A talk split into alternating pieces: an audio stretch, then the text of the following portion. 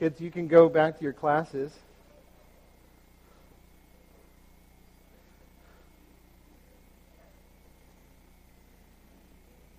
Mm-hmm.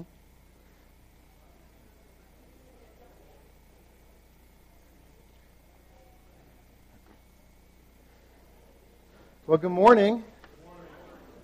Uh, it's great to be with you this morning.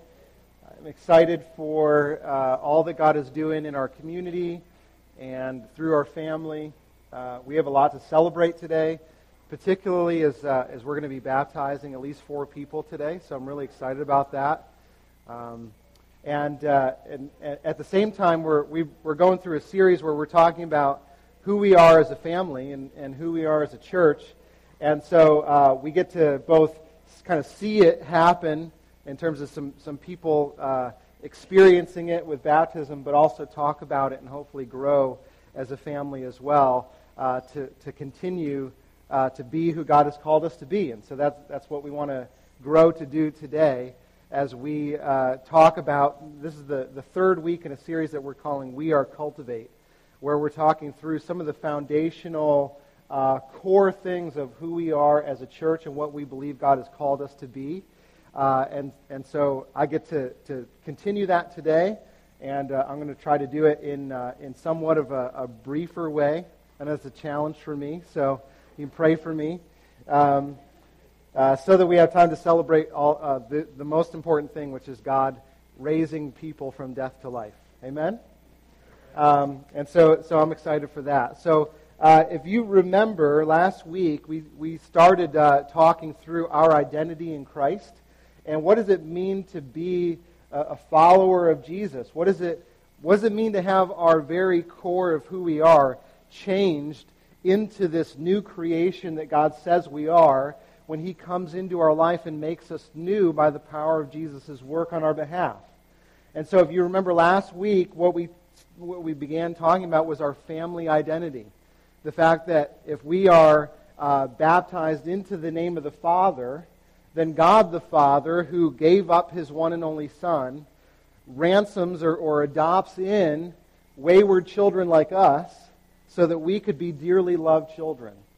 And so that out of that new identity that we've received, we would treat one another at, and we would love and care for one another as though we were brothers and sisters. And so we talked through, and Matthew helped me uh, with that, talking through what does it look like to, to be that family identity, to grow uh, in terms of who we are. Um, and today we're going to talk about what it means to be baptized into the name of the Son. The fact that if, if Jesus is the Son of God, meaning he's the one that, that God gives the authority to, to, to demonstrate what life looks like when it's lived as best as it possibly can be, what does it mean then to be his disciples? And so, uh, in the next week, we're going to talk about what it means to be baptized in the name of the Holy Spirit. The fact that we've been given a new spirit, the spirit that raised Christ from the dead, if you're in Christ, now lives in you by faith. It's amazing, right? You have a, no, a new source, literally a new, a new power source within your heart to help you to live not in a way that's enslaved to sin any longer, but a way that's enslaved to Jesus himself. That you would live a life that's holy and pleasing unto God, and that you would want to use your entire life to tell other people about him. So, so we're going to talk about that next week. So where all this comes from is actually in Matthew 28, when Jesus raises, rises from the dead and he goes and he meets his disciples and he's talking with them about what their commission now is, what their whole life is going to be about. And Jesus says this, Therefore go and make disciples of all nations, baptizing them in the name of the Father and the Son and the Holy Spirit, teaching them to obey everything I've commanded you, and surely I'm with you to the very end of the age. And so what Jesus is saying is go and baptize them. Go, go and, and immerse them in a new identity. If you remember last week, I said that um, if, if you had a white cloth and you dipped it into red dye and pulled it out, what color is it now? It's red. It's been baptized red. It's now saturated with a new identity. And you would never look at that cloth again and go, that's a white piece of cloth. You would always, from that day forward, look at that cloth and go, that has a new identity to it.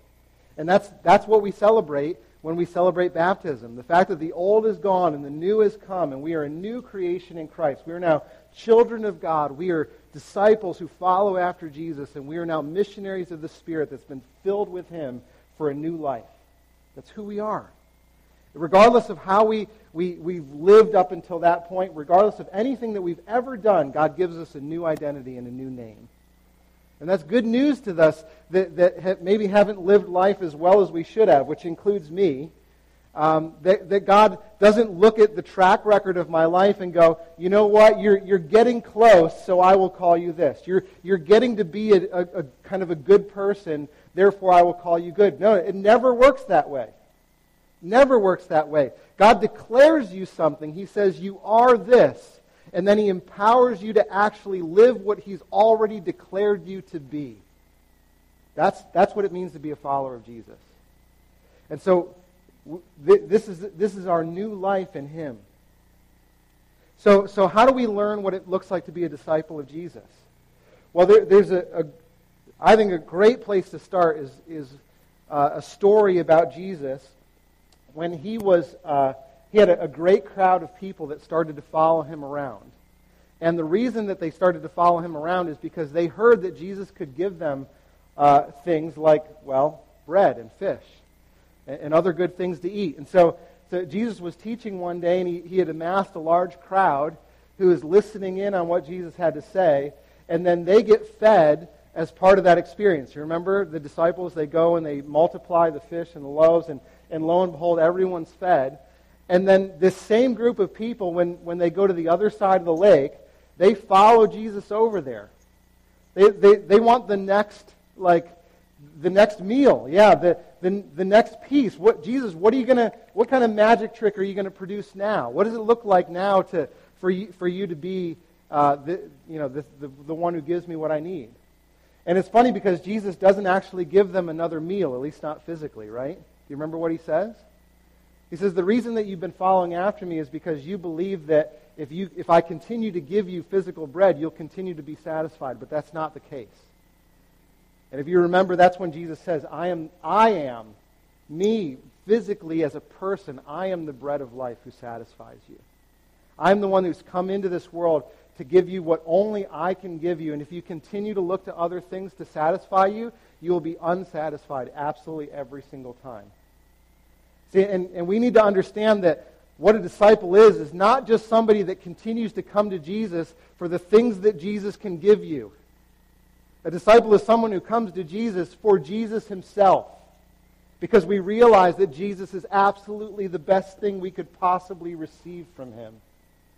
A new life from him, new relationship with him, n- new experience of getting to walk with him in an eternal kind of way.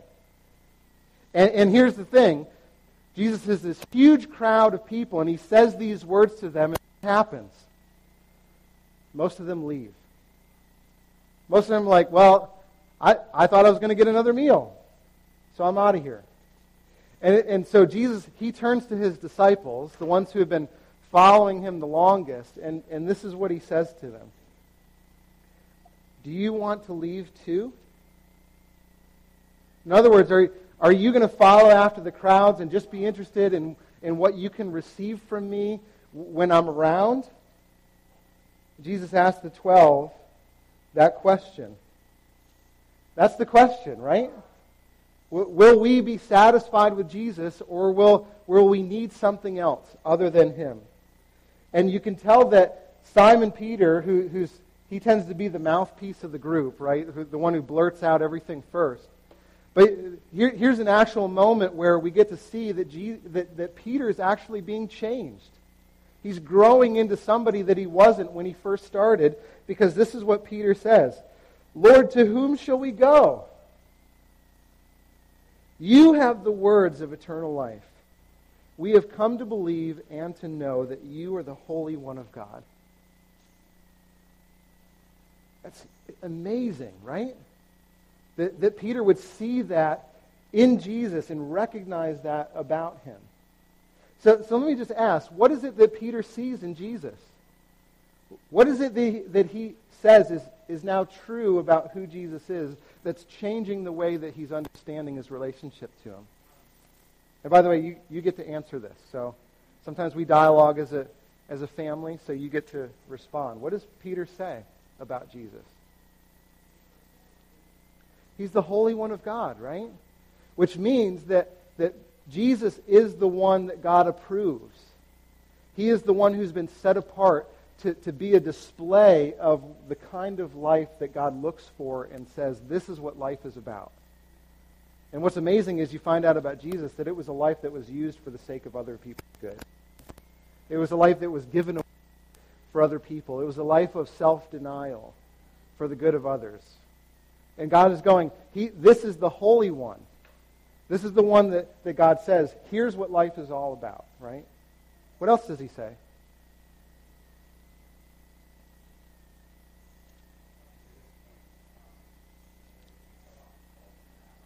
Mm-hmm. Right.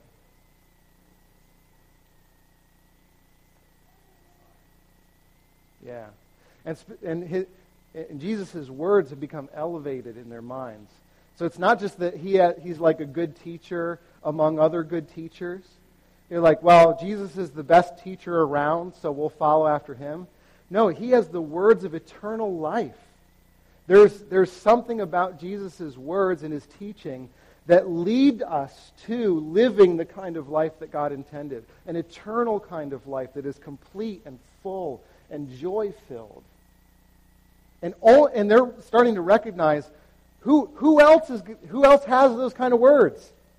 We could go to any other teacher. We could pursue any other path. We could find any other teaching in this world, and they will not be words of eternal life. They will not lead us to the kind of life that God intended for us, which is eternal quality of life. So when you're a disciple of Jesus, you, over time, you begin to grow. There is no other voice in heaven or, or on earth that leads us to the kind of joy and contentment that Jesus' words do. The kind of rest filled life that we so desire, but are so unattainable for us, especially in America, right? And we seek after teaching after teaching, and advice after advice, and, and place after place, and person after person. We think, this will be the one that does it. It won't. It never is. Because Jesus alone is the one who has the words of eternal life. And, and not only that, but, but Peter says, and by the way, you are Lord, right? Where else are we going to go, Lord? Which is a recognition that Jesus actually has authority over Peter. That Jesus is the one now who gets to call the shots for Peter's life. It's not, it's not just about, well, I'll listen to you when I, when I think it's good for me, Jesus. No, if you are really Lord, then you get to overrule my opinion. You get to tell me what life is all about. It's an amazing conclusion to come to about Jesus. And here's the thing it, as we are coming to that conclusion about Jesus and what he's like and who he is, it will lead us to the same thing, which is to be a disciple, is to be a follower. See, a disciple isn't just somebody that listens to another person in order to get good teaching from them. A disciple is someone that listens to a person, watches their life, and then in turn emulates their life to be that person. Does that make sense? It's not just about head knowledge. It's about head knowledge that leads to heart transformation, that leads to li- living an actual new life, empowered by the one that we've watched and studied. That's what it means to be a disciple. It means that we're increasingly being shaped by Jesus' work and words so that our lives gradually look more and more like him as he lives his life out through us. And so we, we often talk about being disciples. I, I hear that word thrown around so much in the church that we're to be disciples and to make disciples, but oftentimes I think we don't have a really good common definition of what it means to be a disciple. So how in the world do we know if we're getting there? I mean, how do you know if, if, if you're growing as a disciple? You'd want to know if you're growing, right? I mean, in every other area of life, you want to know if you're making progress or not. I mean, how many of you just wouldn't care if you're like, well, I have a bank account, and I just trust that it's growing over time, but I have no idea how to quantify whether or not I'll be able to retire? no way, right? You want to know that you're growing to the point where you can rely on what you've been investing in over the course of your life. Do you not? You want to know that it's secure and there for you, and you want to have a common definition of what success looks like in that area. I want to challenge you, church. It's the same thing for being a disciple. If we don't have a good definition of it, we'll never achieve it, nor will we ever help others to get there, which is what we're called to do, right? As a body, that's what Jesus said. Go and make disciples. We got to know how to do that. So, so a great place to look at that is actually when, when Jesus calls his first disciples. And so he, he calls people to himself. And if you remember, some of his very first disciples are fishermen. And they're out fishing and they're not having a great time doing it. And uh, they're not being very successful. And so Peter or Jesus gives them some advice on how to do it. Lo and behold, they get a huge catch. And then they come in and they listen to what Jesus has to say. And this, these are Jesus' first words. He says to them, Matthew 4, verse 19, Follow me, and I will make you fishers of men. Follow me, and I will make you fishers of men. Or maybe, maybe a better translation would be fishers of people. This is what it means, Jesus saying, to be my disciples. There's three aspects of it. Follow me, which is be near me, be, be close to me, walk along the road of life in such a way that you can listen to what I'm saying and watch what I'm doing. It's an invitation to learn from Him. So follow me, and I will make you. That's the second aspect. So Jesus is going to be the one to change them into a new thing. It's not just going to be about their self effort, but Jesus Himself will change them. And what is He going to change them into? Disciples or fishers.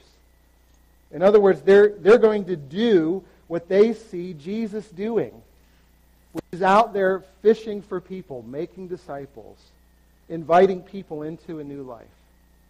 And so you, Jesus is laying out the pattern for us to, to know what it means to grow in our identity as a disciple. So here's, here's going to be our common kind of working definition of this. And this is something that we want to be kind of embedded in everybody's understanding of what it means to be a disciple. We're going to put it in three ways, and then they're related to, the th- to those three things follow, make, and, and fish. So increasingly, this is what it means to be a disciple. Is it up there? Yeah. Someone who listens to Jesus. So then, where, where do your ears reside? On your head, okay. So you're, you're, you're listening, you're, you're, you're growing, you're, you're understanding this is what Jesus says, this is what he intends. I'm, I'm growing in my understanding of who he is and what he's done. So listens to Jesus. By the way, Jesus says, My sheep know my voice. And so if, if even if you've been a believer for decades, but you say, you know, I've never actually experienced Jesus leading me forward as a shepherd would lead his sheep, actually kind of telling me to, to you know, go here, do this, don't do that, or directing me in some kind of internal sense, Jesus would say, You're, you're probably not my sheep yet, because my sheep know my voice. So we need to, we need to grow in our ability to distinguish Jesus' voice among the other voices. That's step number one. But it doesn't end there. It's not just a head thing, it's a heart thing. So we need to believe Jesus. In other words, we need to prioritize his voice above other voices and say, I will put my faith in Jesus' voice rather than the other voices. Um, Jesus prays this to his Father at the end of his life. He says, This is eternal life, that they believe in the one you've sent, which is him. So it's not just about hearing a bunch of good stuff and not having any change in terms of our hearts or our actions. No, we need to actually believe it with our hearts. We need to come to faith in what he says. And then lastly, it will lead to us obeying Jesus. Jesus said, if you love me, you'll do what? You'll do what I command. So we, we can't talk about discipleship that doesn't lead to a new life. We can't just say, oh, I, I believe all this stuff about the gospel and I know all this stuff about Jesus, but when you look at the course of your life, it's not, if it's not experiencing increasing change, then, the process of discipleship has ended somewhere. Uh, it's a little bit like, you know, if I were, Francis Chan uses this great analogy, not mine. It's like if I told my kids, hey, go, go clean your room. And then my son comes back to me and I, I look and his room is a complete mess. And he goes, yeah, I heard what you told me. You said, Dad, clean your room. I know, but I, I meant it.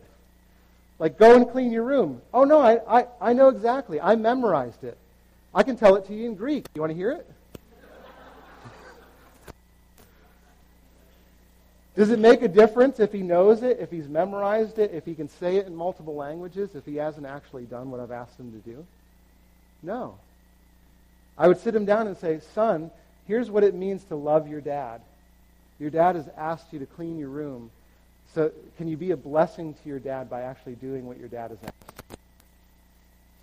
That's what it means to be a follower of Jesus. We obey him, not just listen to him. So we listen to Jesus, we believe Jesus, and we obey Jesus. And so this is what discipleship looks like. Okay, this is the way that we, we put it here at Cultivate. That we are disciples. We are followers of Jesus who increasingly submit all areas of our life to his empowering presence and who lead others to do the same. If you want to know what it looks like, what, what it means for us to grow in our discipleship, to be disciples who, who lead other people in this process. That's what it means. It's, it's following Jesus in such a way that we would say, increasingly in all areas of life, we are growing to listen, believe, and obey Jesus in absolutely everything. And, and here's the mark of maturity, when we're, when we're gaining maturity, we're not just people that can do it for ourselves, but we're people that can lead others to do the same. I mean, a great definition of maturity is being able to feed other people, right? I don't look at my five year old son and go, well, he, he can manage to get cereal in his own mouth without spilling most of it. He's now mature. He must be, right? And yet, oftentimes, that's the way that we define maturity in the church. They can obviously read their own Bible and pray, they must be mature. No, that's a step along the path of maturity, but it's not maturity. How do I know when my son is mature? What would be a good definition for me as a dad? to know that my son is mature. What's that? He pays me rent? yeah, right.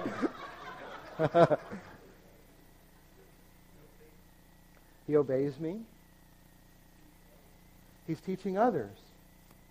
So, I mean, use the analogy of food. A good definition in our household of our children being mature is that they have a household of their own and they're sitting down to feed their own kids. Right? I mean, as moms and dads, isn't that what you want as the end goal for your kids? It's not just for them to be mature enough that they, you know, don't step on every landmine in life that comes along the path, but that they're actually leading a new generation of people to do the very same thing. They're sitting down with their kids, feeding them meals, teaching them about life in Jesus Christ. That's the definition of maturity, is being able to multiply yourself.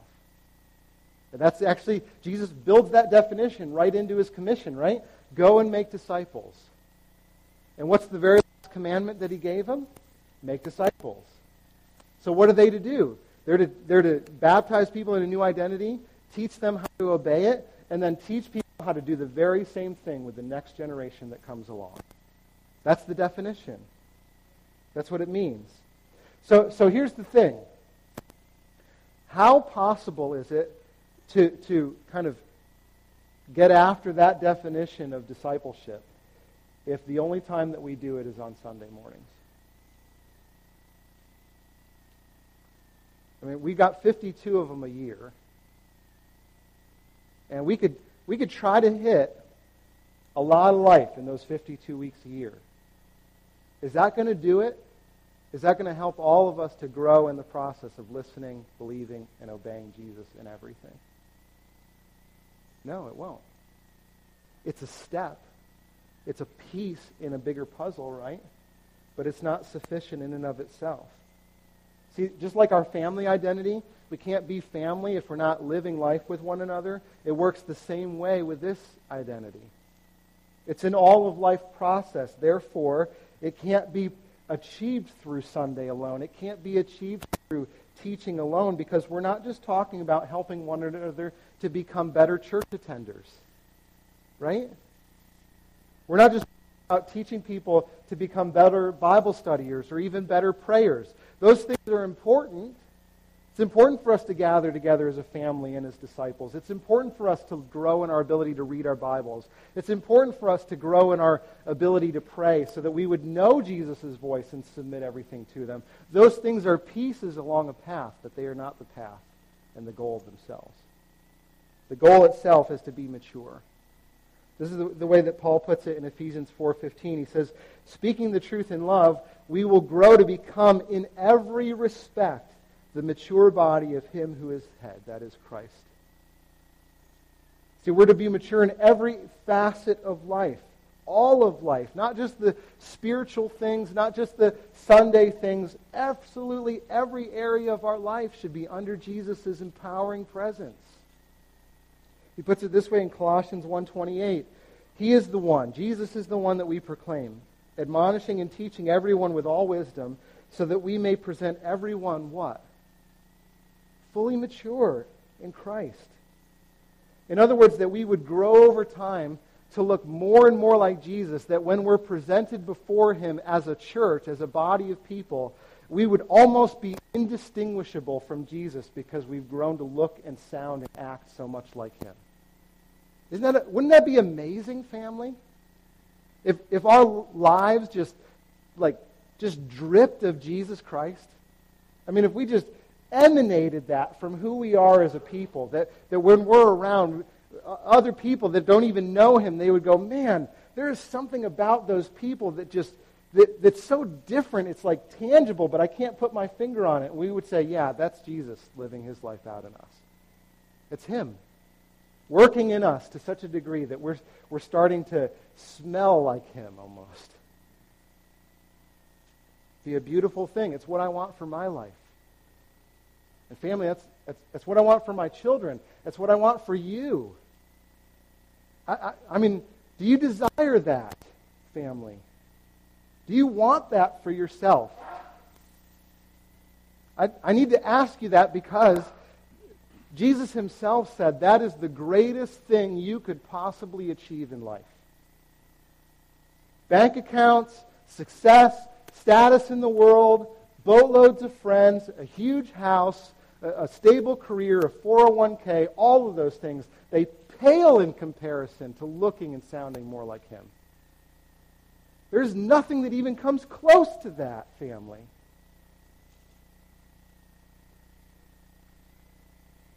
So let, we got to ask this question, and th- this will be the kind of the, what we spend the rest of our time on. I know this th- this can be a fuzzy concept, right? Because we're talking about discipleship, we're talking about submitting everything to, to Him. But what are the areas? What are the areas of life that we actually do need to submit to Him? That we do need to grow in? That we that we should see maturity in? that we should see the evidence of him coming in and changing us if it's all of life. So let's talk about that. What are some of those areas that we would experience change in? That we would see the tangible evidence of him working his life out in us? Yeah, relationships. Good. What else? Okay, yeah, being servants for others, right? Just as Jesus is a servant to us. Okay. Yeah.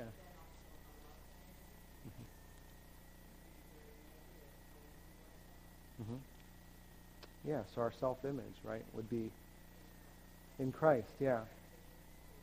Yeah. Yeah we would value Jesus' esteem over self-esteem.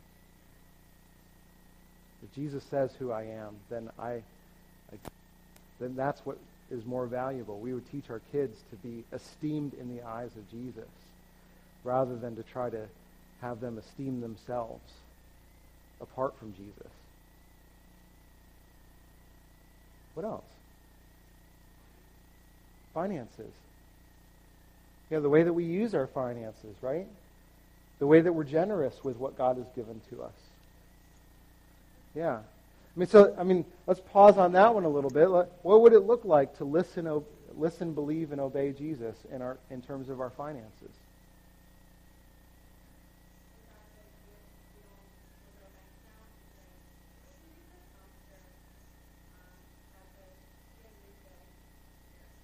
Yeah. All right, so there would, uh, we, maybe we would grow in our understanding that, that God calls us to be generous in all of life. So we'd understand that from a general practical standpoint, but then specifically when God when we feel God calling us to be generous and to give, that we would both listen and believe that it's his voice that wants us to do that. And then we would be obedient with what he tells us to do with our finances. Now you might think like, okay, but you know, God can't do that. It's my bank account. See that that goes back to the question of who is Lord? Who has the authority to tell us what our bank account is for? It's Jesus. And if he has the words of eternal life, then we would trust that he knows what to do with our bank accounts better than we do. And so we would use it for his glory his sake. And we would die to ourselves to use it in generosity for the good of other people rather than just for ourselves. And we would believe that, that in doing so, God himself would take care of our needs because it's not that he doesn't want to, to, to give us good things. We're his children. He wants to take care of your needs, and yet he wants you to be generous with what he's given you at the very same time. And we would grow in our obedience to doing that, right? If we're a disciple of Jesus.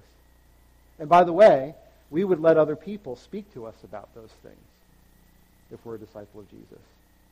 Because if we're so committed to growing as Jesus' disciples, then, then we would even let his family talk to us about even our finances. But finance is one of those things that we don't let anybody talk to us about, right? It's because we believe that we're still Lord over them.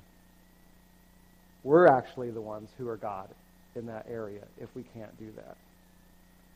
It's a huge area. I mean, Jesus talked about finances more than any other topic. Why do you think that is? It's because our finances are the way in which we control our world. And as soon as somebody comes in to tell us about our finances that isn't us, we go, wait, wait, wait, wait, wait. You're trying to take control away from me. I can't have that. And Jesus said, here's what it means to be my disciple that you deny yourself, you pick up your cross, and you follow me.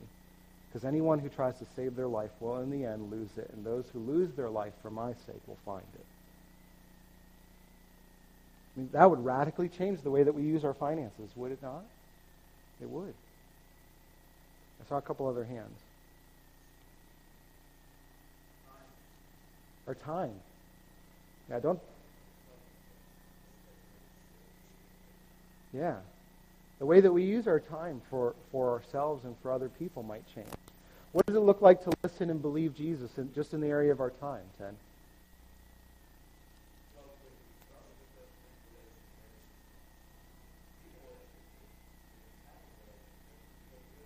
Mm-hmm.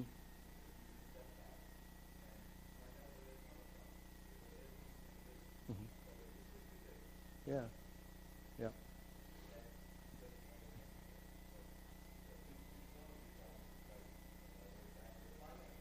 Mm-hmm. Mm-hmm.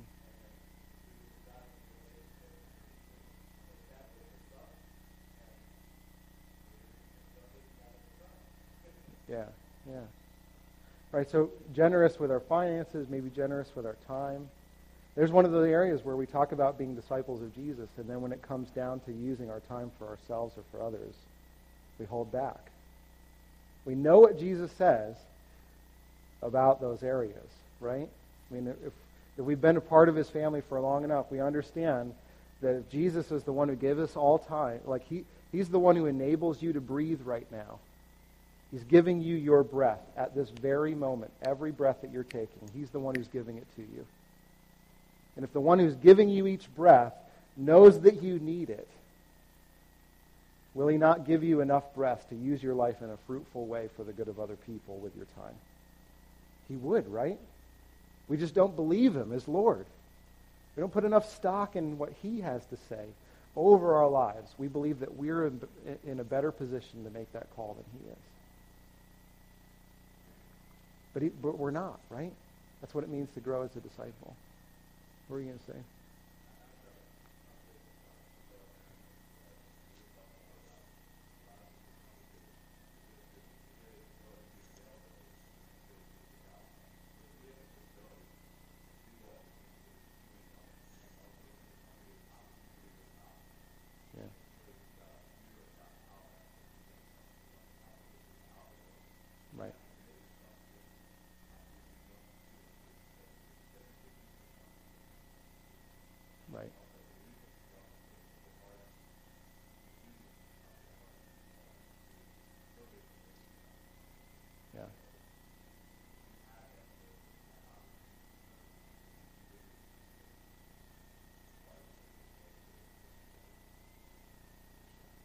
Yeah, we, we, have a, we live in a world that's discipling us under a new, another Lord than Jesus, right? I mean, all, all of us in this room and all of us on the planet are disciples. The word disciple just means to be a learner. And all of us are learning from someone or something. We're growing into the image of someone. And the question is, are we growing into the image of Jesus or are we growing into the image of some other Lord that will not satisfy us? That's the question that we have to wrestle with. And we live in, a, in, a, in an environment, in, in, a, a, you know, in a fish tank, if you will, or a greenhouse that, that, is in, that, that, that is trying to lead us to another Lord, that's trying to disciple us in other ways and lead us to different ends. I mean, one of the best examples of that is your workplace. I mean, think, think of being the, the way that we've been discipled to see work. Mean, work is, is just a, a necessary evil in the world. It's the way that you put in your time in order to get a paycheck at the end so that you could go and have leisure, right?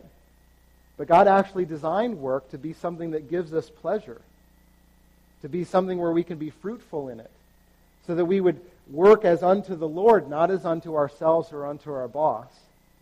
So imagine what it would be like if you listened, believed, and obeyed Jesus even in the way that you approached your job. You, you probably approach it as ministry rather than a headache.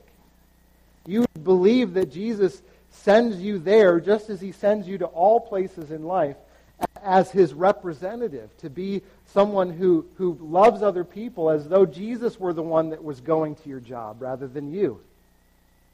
And you would start to believe him, right? That he actually did send you there for that purpose. And you'd start to listen to his voice even above your coworkers' voices and above your boss's voice.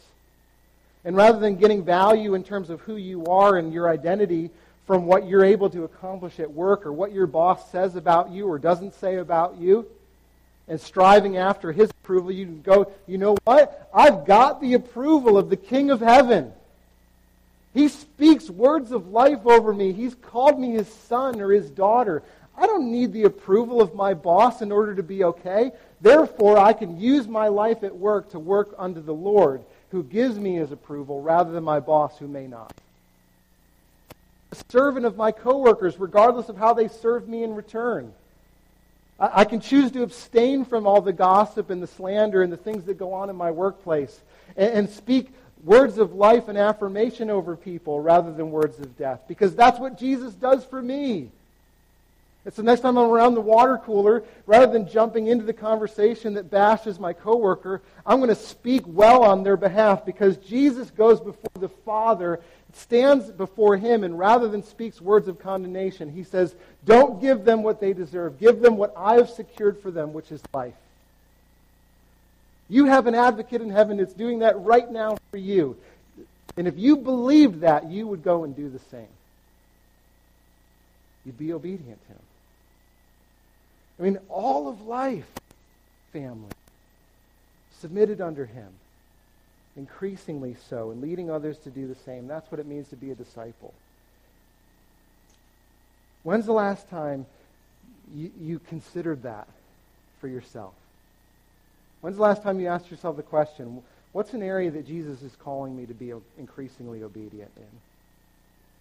When's the last time you let somebody else speak into that area of your life? That you actually invited someone to give you feedback on that area so that you might grow. When's the last time, family, you actually took aside a brother or sister and because of your love for them and wanting to see them grow as a disciple, you said, hey, can I, can I just talk to you about something that I'm seeing in your life? See, if, if we're not willing to do that, then what we're saying is, I don't really care about your discipleship. I don't really care about you growing. Family, you need to know that this is who we are. We are cultivate, and we help one another grow as disciples of Jesus. That's who we are as a family. See, a disciple is, is being devoted to not just to our development, but the development of one another so that we all might grow into fullness of maturity in Christ Jesus. Now, here's the thing. I already mentioned this, but I'll say it again just as we close. This can't happen here alone. Might be able to start the process here, on Sunday morning. But ultimately, what we need more than anything is to be part of a group of people for long enough who know us well enough as a community, as a family, so that people get enough time to actually see the real you. We're so good at, at manipulating the front that we give off to other people. I mean, the best way possible that we do that is through Facebook, right? Everything is awesome. that's, that's Facebook in a song, right? But th- it's not just Facebook. It's, it's so much of life where we, where we try to mask over the things that we actually desperately need to grow in, and we don't reveal those things to other people so that they might help us in them. So you need to be part of a family that actually gets to see the real you, because that's the only way for those people, for us as a family, to know where you are and where you're not in submission to Jesus, and the only way that they're going to help you to grow towards Him. See, if we're all committed to being fully submitted to Jesus in all of life because we believe that's the best life possible, then we will be committed to being part of a community that helps us do that, and we will be committed to helping others do that. So here, here's the thing. If, if you're not part of a, a, a, the way that we primarily do that is through our Cultivate communities. If you're not part of one of those, just take this as step number one to get there. If you are part of one of those, then I would love for you to spend some time talking through a few questions. Um, I, I, have some suggestions for you. So here, here's what I would, I would challenge you in. Spend some time talking about what areas are we less than mature in our submission to Jesus? What areas do we feel like God has his finger on that we need to grow this year? Is that up there? Yeah. And then secondly, what would it look like for us to actually be fully mature in that area? What would it mean to, to listen, believe, and obey Jesus in that area for us? And then lastly, what would need to change? What changes would we have to experience, either in our life or maybe even in our community, in order to accomplish that together? I want to challenge you with this. I really want you to think through this for yourself. With the Spirit's help, what is just one or two areas that I feel like God has his finger on, even today, that he wants me to grow in this next year as a disciple of Jesus? Because he wants to empower you to do that, family. He wants to empower you to do that. For, for me, uh, just I'm going to be totally honest with you. It's probably in the area of being present. Just being present when I'm with people, particularly with my family. Um, I was talking to Mandy about some frustrating things that were going on yesterday, and Caleb was having a hard time uh, going to using the potty, and uh, and he said, you know, she, we're trying to teach him now not just to sit down, but to stand up when he goes to the bathroom, and and and Mandy's like, you know, you, ha- you got to do it the right way. You have to actually like control yourself when you go, so you don't go everywhere. And uh, it, and uh, and she's trying to like she's trying to reference me to like help him to to to learn how to do that. And um, and to my to my shame, as a dad, one, what he said immediately was, "Well, Dad holds his phone when he goes to the bathroom."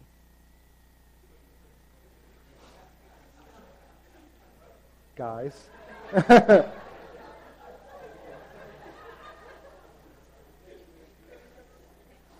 now, we, we can take that as a joke, but one of the things that my son is learning from me is that the phone is more important than he is. Is that I can get more wrapped up and involved. And, and oftentimes that has to do with work, but sometimes, let's be honest with you, it has to do with what's going on in the present.